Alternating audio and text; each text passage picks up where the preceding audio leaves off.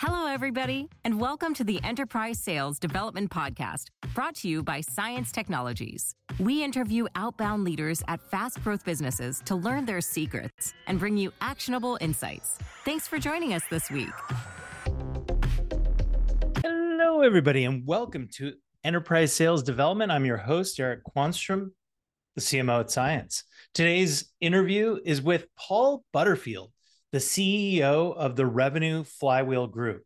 But that name belies an enormous amount of experience that Paul brings to the table in and around the field of sales enablement. In fact, after leaving Intuit over a decade ago, Paul went to work for NICE and became their head of global sales enablement. Also was a sales enablement leader at General Electric, Vonage, Instructure, and then took it like to a consulting level, leading the Revenue Flywheel Group. And so we get into all of that and we get into a lot of really interesting topics related to this field of sales enablement, especially at the top of the funnel for sales development departments, groups, personnel and how to successfully enable those teams perspectives that paul has, has brings forward and are really hard won insights. So i can't wait to get to this interview because i think you're going to get a, as much out of it as i did. I, I get super excited too about the customer journey enablement discussion that, that we have. So without further ado here's paul.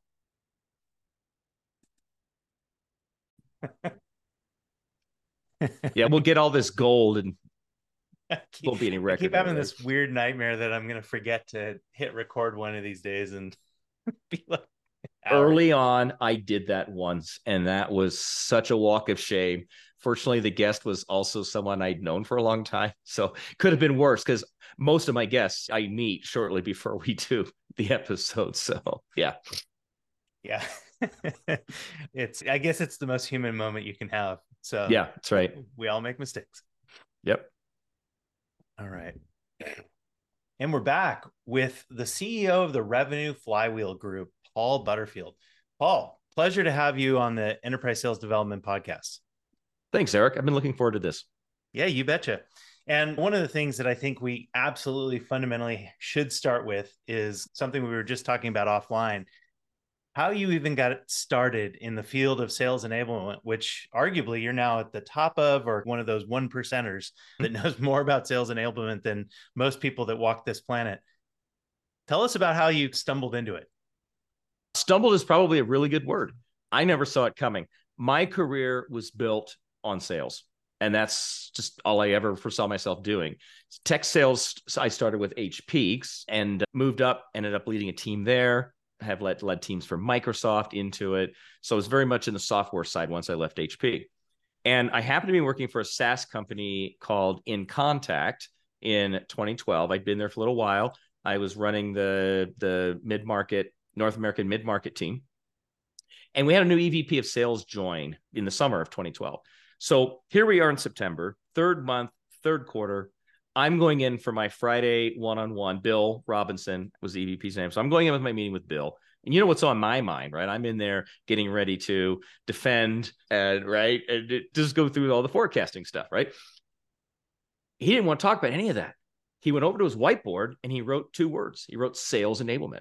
I had nodded and smiled. I had no idea what he talked about. I said, in all my years in sales, I'd never heard that term.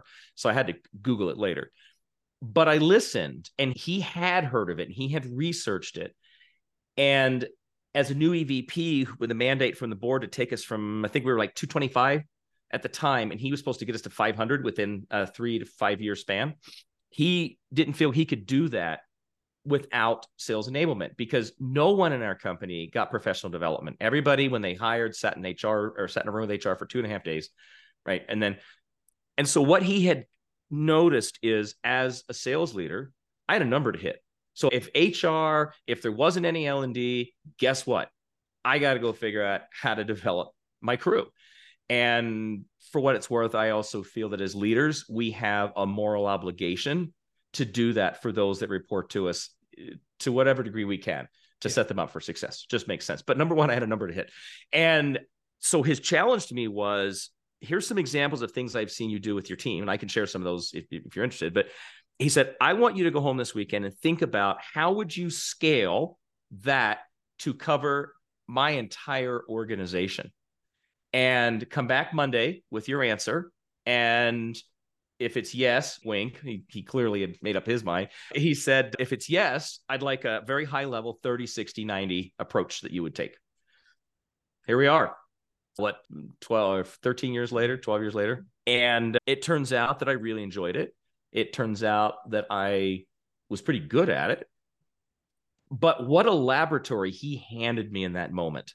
Yeah. Because he did two things that were critical. First, when he communicated it out to the rest of the organization, he he made he he used the phrase or he said something very close to, all right, never mind the enablement in his title now. He is still a sales VP in this organization. And you need to listen to what he says. Right. So he gave me that executive sponsorship. Mm-hmm. And I was still part of every sales motion. So I was not disconnected from what was going on. I was still on the big forecast calls, all those things that you would expect. I was in his staff meetings. And that was critical. So I got to sit down with my peers and I remember to take eh, we had offices back then. Remember offices? Yep. And uh, so we're at my office and had a great big whiteboard and we just sat there and brainstormed, said, look, we can make this enablement thing whatever we think the teams need. And we just threw down every idea that any of us had. And I used that to go and build that that first program. Yeah. So it was it was a great opportunity. I didn't know what I was doing in a lot of ways. I stumbled on some things that actually turned out to be things I'm still doing today. I also face planted a couple times, but uh, I still think back, for example, the manual, right? And I probably should capitalize that the manual that I created for onboarding that was just like, here you go, boom, right on the desk. Yeah, and yeah. I don't know what I was thinking. Nobody looked at that thing once they got out of onboarding, but I thought it was cool. Maybe just to even take it back a step further or yeah. fast forward back to the future, so to speak, how mm-hmm. do you define sales enablement? When I look at it at a high level, I'm going to give you a two part answer. Enablement is providing the sales teams with the tools, the methodology, the assets, all those things, but with the ultimate goal of setting them up so that they can differentiate through the customer sales experience they're offering as opposed to relying on differentiating through products which is really risky or god forbid discounting which just is cringeworthy right Yep. It happens, but that that at the highest level, that's what we're trying to do, right? Set them up to go have those business conversations, set them up to have the business acumen to to have those business conversations. And this starts with the SDR team. They are the tip of the spear. And I think we're getting more into that in a few minutes. Now, the other thing that I would like to frame for the rest of our conversation is let's not sales enablement to me, in my experience, is too limiting.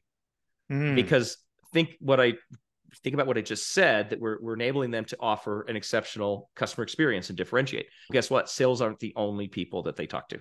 Right. Sales, right? Top of the funnel, they're only hearing from marketing, product mm-hmm. marketing, directly or indirectly.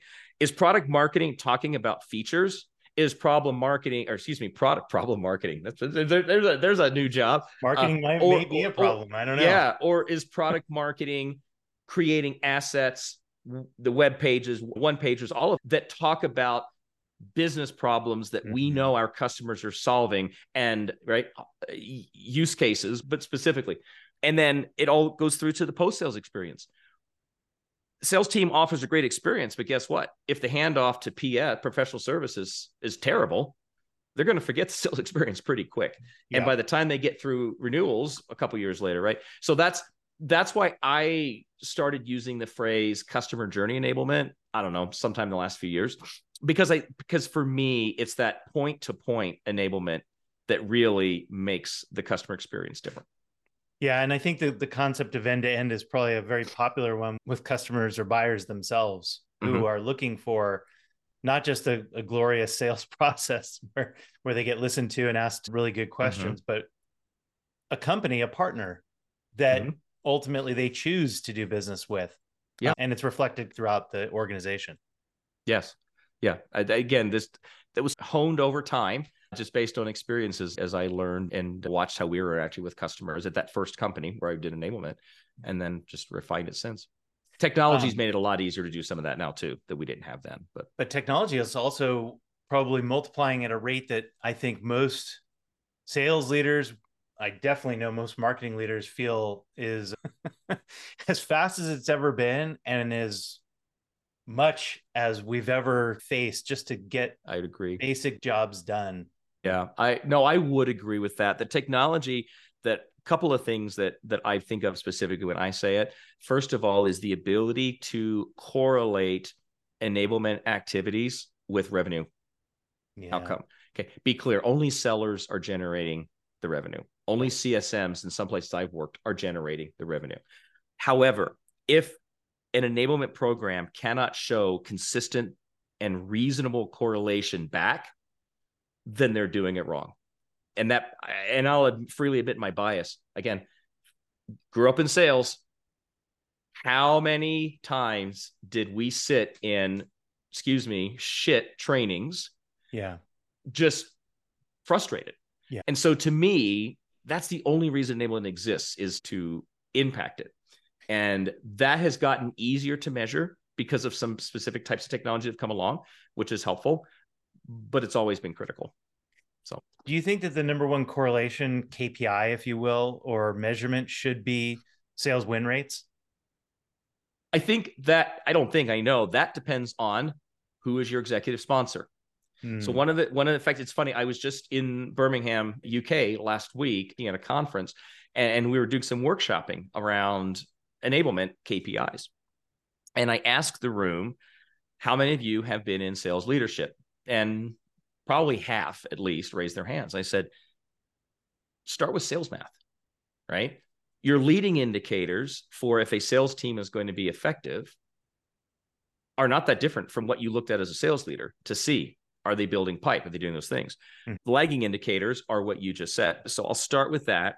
But the other thing that I have found critical is what are the top three outcomes that your CRO is being measured by the board on? Yeah. It- Because otherwise, we're doing it backwards. Just like we tell our salespeople, you need to be thinking about the customer's world and not talking about our world. As enablement leaders, we need to make sure we're not doing the same thing.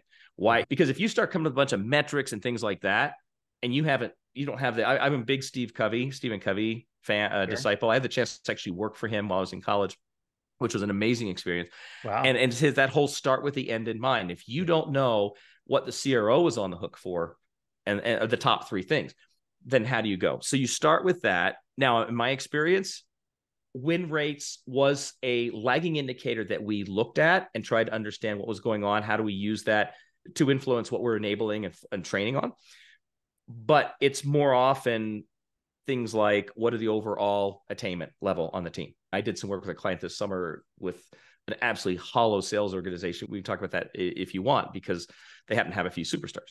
It is, I've worked now at two companies, Advantage and at InContact, excuse me, Instructure, that we were in big constant acquisition mode.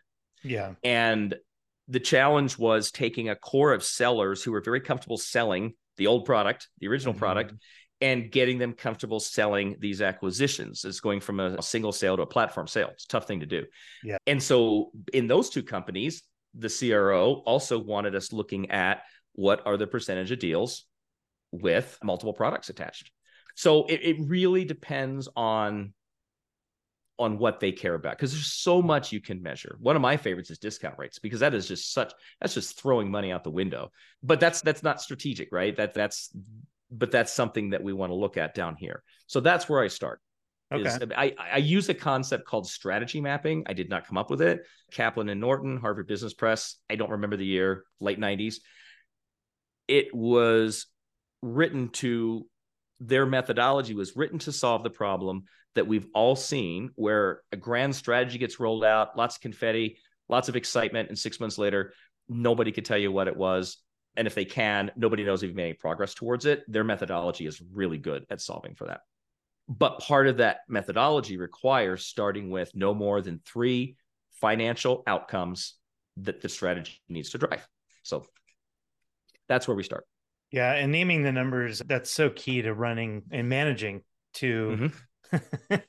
you can't manage what you don't measure. Yeah, absolutely. I'm a big Shark Tank fan. Don't travel as much as I did pre-COVID, but I used to travel a lot and Shark Tank was my well, I'm working in my hotel room at night. I always had it on. And you just reminded me though with, with Kevin on there, and that's the thing he's always hammering on people always. for. If you don't know your numbers, you don't know your business. You have no idea what's going on. I'm yeah. saying it a lot nicer than he usually does, but he's on the verge of either writing checks or withholding any yeah, that. exactly. Yeah.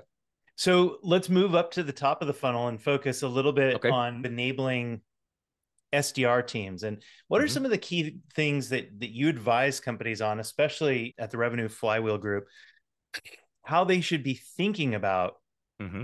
their top of the funnel, inbound, outbound, anything attached to sales development. And I would imagine too that since we're talking about key KPIs, pipeline coverage might be up there at the very top of the list of things that you would want to enable for uh, yeah. and think about. But yeah. I, I throw this over the fence to you to get this ball rolling. I a few things just jump to my mind. First, if I'm working with a client, my advice to them, or as part of the analysis, I typically will almost always do a rev org analysis. And, and that's what I strongly recommend. I have people, clients, potential clients come to me and say, Oh, we want you to come teach us sales methodology. That that okay, but I don't know that's what they really need. And yeah. then so my advice to them is always let's let's step back. Here's what I would like to do. We can we can go from there. Let's and um, before we yeah, exactly. Yeah. What a concept. Prescribe. And one of the things that I usually come back as a recommendation is let's rethink how your SDRs are being enabled because let's rethink what you're asking your SDRs to do. Yeah. And the typical, and I'm I know this is very SaaS focused, but that's where a lot of my experience is that they're trying to get someone on the phone to set an appointment for a demo. So many things wrong with that in my experience. And the primary being what we were just talking about. If you just start showing someone a demo with maybe 10 minutes of discovery, sometimes not even that. That 10 minutes might be a bunch of slides. Oh, look at us, slides. And you have no idea what to show them. And so, if we're honest with ourselves, you're really just watching to see if their eyes light up on some stuff that, that you can hang your, your deal on. Well, I would tell you, if you don't have an identified measurable business problem, you don't have a deal. Um, and so let's go back to your SDR question are we asking our SDRs to do that? We should rethink that, which is going to your whole sales motion. But and then are we equipping our SDRs again with some business acumen? Most, not all, but my experience, most SDRs, it's their first or second job out of school. There's only so much that you can enable them to get on the phone and talk to someone who's been in their industry for 22 years. but in my experience, working again with product marketing, enablement, working together, what you can do is provide them context about problems that that any company knows what problems its customers are typically solving for. Hopefully, at this point, any company of size has well-developed ICPs that are part of understanding that. And let's find ways to get that over to our SDRs in a digestible format and at the level. I and I hope your listeners won't take this wrong. I believe in giving people a little more club. Okay, it's golf analogy, but a little more club than they actually need when they're walking. Yeah. But at the same time, I found that if you give SDRs too much, then they start getting into AE territory. Yeah. And their ambition is great, but it doesn't, it usually breaks the model when they do that. But mm-hmm. so we want them to be able to get on the phone, talk to their ICPs intelligently, and that can be as simple as giving them, I'm talking to, say, one of your ICPs is a head of marketing. And I'm getting on there, and I was something like Eric. I, I talked to a lot of heads of marketing about our product. Here, here are here are two or three things that I hear from them very often. Yeah. And just to prime the pump, try to get it going. And that and then give them a little bit to back that up. Maybe just a couple of key questions to ask so that now so so now when it goes well what the ae is walking into is a meeting with someone that we know at least one concern that they have and there's usually some qualification that companies want in addition to that before they have an ae spend time that is the sort of thing where i'm talking about a, a better and a different customer experience because now yeah. the ae is freed up to come in and have a business gap analysis type of conversation. What you're really talking about is the true dictionary definition of a sales cycle, right? Like at the start mm-hmm. of any cycle, you don't want to be too much too soon, too fast. stepping on the toes of the AE, if you will. And, and I've seen that that story play itself out in SDR land all the time where, you know, they want to get married on the first date and it usually doesn't end well. Yeah, no, I, I never tried that strategy, but I can't imagine that it would. Eh, here's another aspect of it that benefits SDRs. And that is enabling them. You're doing this for the organization, but it's really benefits SDRs with defined criteria on what takes an opportunity from SQL, excuse me, MQL, marketing qualified lead, to SQL. Because again, my experience, you get rock fights that break out yeah. because AEs are the SDR feels the AE just wants a cherry pick. Um, the AE feels like the SDR is just any, anybody that fogs a mirror setting meetings. And when we have those well defined criteria, it the SDR can go just focus on doing their job, right? They don't feel like they're in a position of having to justify whether it's an opportunity or not. When everybody gets off the first call, discovery call, you either check the boxes or you didn't check the boxes. I don't recommend BANT we can it's a whole nother topic. I'm very anti-bant for a number of reasons but nonetheless there needs to be the criteria likely should be did we identify at least one business challenge measurable business challenge that we can help them resolve? Yeah. Yeah sdrs it, it is is um that is the hardest job in sales in oh without a doubt. I've never been an sdr when when i got started in sales my my sdr was a, a d&b account online that I could I could log in. Full right? cycle. Yeah, full cycle. But I have worked with teams of SDRs for for years, and it is the hardest job in sales. You, you've got to be able to come to work every day and be willing to get punched in the face eight out of every 10. I've also been very impressed. If you'd asked me prior to 2020, can SDRs work remotely? Hmm. I would have argued against it pretty because to me, it's not that it's not whether or not they have the responsibility to work remote. It's that environment they're in, I would have thought that if you can't pivot your chair and talk to your bullpen, right, and learn from each other or just blow off steam, yeah, that that you'd feel very isolated. I'm happy to say that in the most part, I'm wrong. At Instructure, our SDRs crushed it. They yeah. adapted very quickly. Now we had to enable them in some different ways since they were stuck at home. But I, but as a profession, it bothers me when I see people say things like just an SDR it's a tough job and people that become good at it are building skills that could take them a lot of places. For sure. I often say in the halls of Cience that the sdr job is both impossible mm-hmm. and a lot of sdrs forget all of their unfair advantages. Let me tell you what i'm talking about and it's in the example you used earlier right like by definition an sdr has very rarely in point zero zero zero zero zero zero zero zero one percent of the yep. cases done the job of the people they're calling into so they don't understand it they don't get the personas if you will mm-hmm. and that's what makes it impossible however good sdrs especially when you're leveraging the phone channel are talking to more cmos than say mm-hmm. i would as peers every day, week, month, or year. Interesting. Makes sense though. Yeah because that's the nature of the beast, right? Like, right.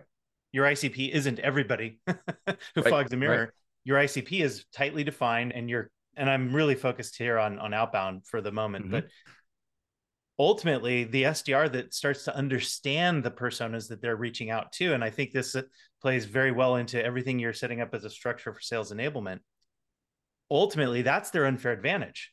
Mm-hmm. They can be information brokers, so to speak, or currency yep. of because if you said to me, hey, Eric, as a CMO, I've been talking to your peers in your industry.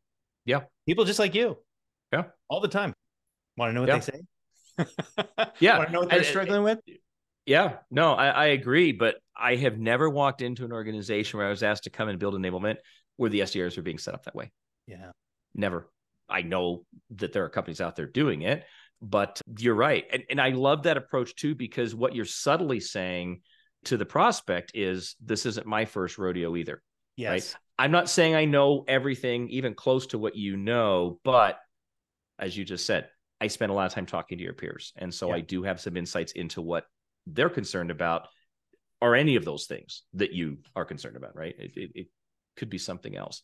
It's really the problem space ri- Yeah. more largely. I was giving a very in the weeds example of, of successful advanced SDRs that I've observed that, that use information arbitrage to their best advantage because fear of missing out is a thing and it causes immediate and, and oftentimes useful action when you can employ those strategies. I get a lot of outreach, as I'm sure you do, Oh, yeah. on LinkedIn and by email. And there's a lot of work to be done. These poor folks, I don't know who's training them. I don't know where, I hate to say it, but 90% of it is still just cringy, Cringe. the outreaches that I get. And so, again, not disrespect for the SDR as a profession or the people doing the outreach, because I'm pretty sure they're doing what they've been taught and Mhm. asked to go do. yeah, so- especially if they're new to the career. Yeah. Yeah. You're not Yeah. going to lean on that person for strategy and, and advice, are you? Yeah, yeah. We've all gotten the emails with the subject lines, did you get eaten by a crocodile or something similarly silly? Can I share an example though, of one of the coolest outreaches that I Of saw that I actually responded to? So this is while I was still VP over at Instructure. Um and this person, like everybody's been trained, oh, go see what school they went to, or go see, look for the hook. And I think that's, I think that is inauthentic in most cases, unless you truly have a connection. Sure. This guy, however, nailed it. I don't even remember what company he was with, but he sent me a note. He said, All right, he saw what school I went to, Brigham Young, BYU. And he said, All right, the, your Cougars are playing, turns out his alma mater. I don't remember where he went to school on such and such a date. So I want, I suggest a bet. If your team wins, I'm going to send you a hundred dollar Amazon gift card, something like that. If my team wins, you'll take a meeting. Hmm. I loved it. Right. Yeah. I, I, and now, how did he know I was a football fan? There's some people that might have been, ooh, sports. Not me. And so I actually did. And his team won. Dang it. So I, I had to take the meeting. But all seriousness, it was one of the more creative ways that I saw somebody. And um, again, most of what I would get like that just went straight to the trash bin. Yeah. So there are creative ways to do it. And like you said, great SDRs will find will will find that. But how do we bottle that? Because we have B players and C players who are hungry and coachable and want to become A players. And how do we that's enablement's job with SDR leadership is to figure out how to do that. How do we help them do better outreach? How do we help them use the technology that we bought them effectively? I, I've heard this expression. I don't know who said it originally. A fool with a tool is still a fool. Yeah. And in my observation, there's a lot of that. Oh, here's outreach, right? And and all you've done now is enabled people to do bad bad things from an experience standpoint faster at a higher volume. And so I think there's a lot of opportunity there for enablement teams to. It's not just teaching them how to use the tech. It's teaching them content, and it's either providing the content or teaching them how to create effective content in that outreach, which is an extension of the phone stuff we were talking about. What type of content do you see winning and achievable Mhm. like creation because I, I on the marketing side i have obviously my own bias and thoughts on content Yeah. creation Uh, Yeah. but i'm really curious to get your thoughts on especially enabling with a sales development team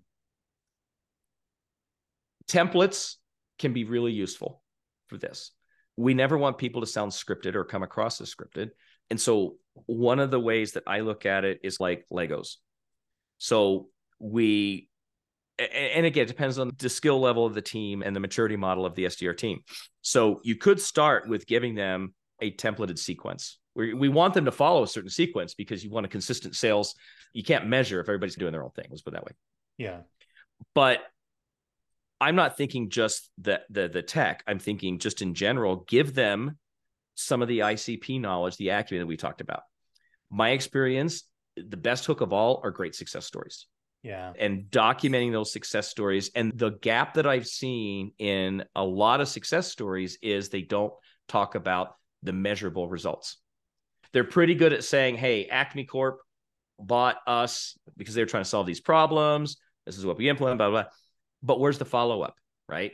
And where is the, I think part of the reason that we don't see those in success stories is companies are not capturing success metrics in their sales process and handing those success metrics over to CS yeah. so that we're tracking those things. But that's a, that's a gap that in my experience, whether you're an SDR or frankly an AE, those stories are better hooks than almost anything else we've talked about. Yeah. Um, and more industry specific, if you're a company that's been around for a while, you should be able to do some, again, for each of your ICPs, you should be able to come up with some different industry specific stories to share.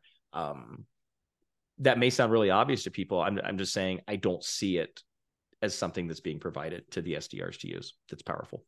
I would agree with you. I don't see it on the buy side being employed and used at the mm-hmm. top of the funnel very often. The other mm-hmm. gap that I tend to see and this goes deep into the the weeds a little bit of the production of either a template or an effective any effective sequences especially if you're leveraging success stories not only are measurable results missing i find that and marketing may be guilty of this if they're the ones producing this i find that what was the company who purchased you thinking and why were they thinking it mm-hmm. at the time especially the roles or the personas that were thinking or facing these particular challenges. Yep, and then what helped them come to the conclusion that yes, we wanted to use you, vendor that I represent, that I'm now reaching mm-hmm. out to a lookalike with mm-hmm. potentially mm-hmm. the same challenges. So that yep. all of a sudden it pattern matches into, oh, this is something that's worth my time that I want to lean in and explore and figure out if this is if I could solve problems in the exact same way. Right. No, absolutely agree. And the good news is, based on my comments a couple minutes ago, from what I think you and I are both seeing, the opportunity to differentiate by doing that is is high. It's a yeah. huge opportunity because it's not being done that way, and you will stand out uh, for just just by having a fresh uh, way of looking at things through their eyes potentially. So, I'm really curious to get your thoughts again as someone who's been a high level practitioner of enablement for over a decade plus now advising clients where do you come in to the, the, discussion on just the the radical change that we've seen over the last year? And it's been exactly a year now. We're taping this in the end of november in 2023 and we've now had a year of what i feel is a tipping point with generative ai mm-hmm. how do you think that that companies going forward should be leveraging gen ai and the tool set that is now exposed and becoming part of most SaaS products, becoming most available, if you will, mm-hmm. to mm-hmm. sales teams everywhere. How should we be thinking about this? I'm going to start with the enablement side uh, from the standpoint that that's the, the focus of our conversation so far. There are some amazing developments. In fact, my meeting right before this was with a one of the sales enablement platforms and them talking about showing and, and is under NDA. I can't share, but it was mind blowing the enablement capabilities, especially that are coming online in Q1 from them, especially for those that are dealing with global communities where English may not be the first language. Mm. And the ability to intelligently make those materials available intelligently and from enablement team standpoint super easy I've also seen the way that the companies should be looking at using AI in their coaching. Role playing, okay, it's great, but it doesn't scale. Uh, people don't have the time to do it. Role playing, nobody likes it. Uh, mm-hmm. Uh, it doesn't feel like a safe zone, no matter what you might say in the beginning. But AI isn't judgy. Yeah, it's not. It, it's not right. I, I, can go and I can interact with an AI coach and eh, make as many mistakes or whatever, and get intelligent feedback. And and there are a number of ways that that I'm seeing that you can incorporate AI into your coaching, but companies really should be looking at that. The other thing when I think of it is from some of the I want to be careful here because I'm not a fan of having chat gpt generate letters or content things for me. Mhm. What I do, however, find it really helps me with is I do get writer's block sometimes. I think we all do. It's great at busting through that. I do find that it and and so I think that if we're teaching sales teams to use it to improve the quality of their emails, it, it might be nothing else than just, hey, tell me why this email sucks Yeah. and, and and drop it in there. And the last one, and to me, this is one that just blows my mind, is for years. Oh, you're selling to a public company. Go look up their 10K. Yes. Great. But unless that sales rep or SDR happened to go to business school, they probably don't know how to go read a 10K. You don't need to do that now. Drop that 10K into Chat GPT and give it the prompts of the things that you want to know from that. And boom, there it is. And I don't think I don't think sales teams have figured that out yet. No. And to me, that's another really big one.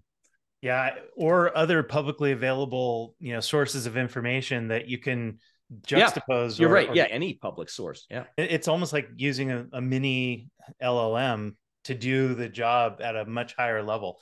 Essentially, hey, here's our persona. Here's everything we know about the challenges these guys are facing. Here's Mhm. some news in the space and industry trends. Mhm. Put this all together and help me analyze. Yeah.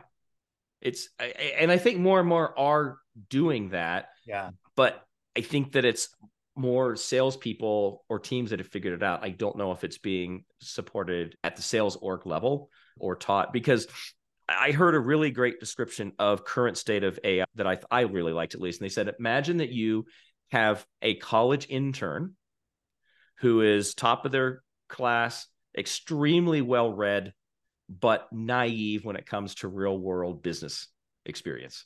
Mhm. That is the current state of it. And I thought that, that's actually to me that made a lot of sense, right? Because it they don't have really, the really, context, really they don't fast. have the yeah, but works really fast. And so think of it in that context, right? So you have this very intelligent, highly educated assistant that, but you still need to bring that context and direct what you want them to go do. Yeah, I But couldn't agree. so much time saved.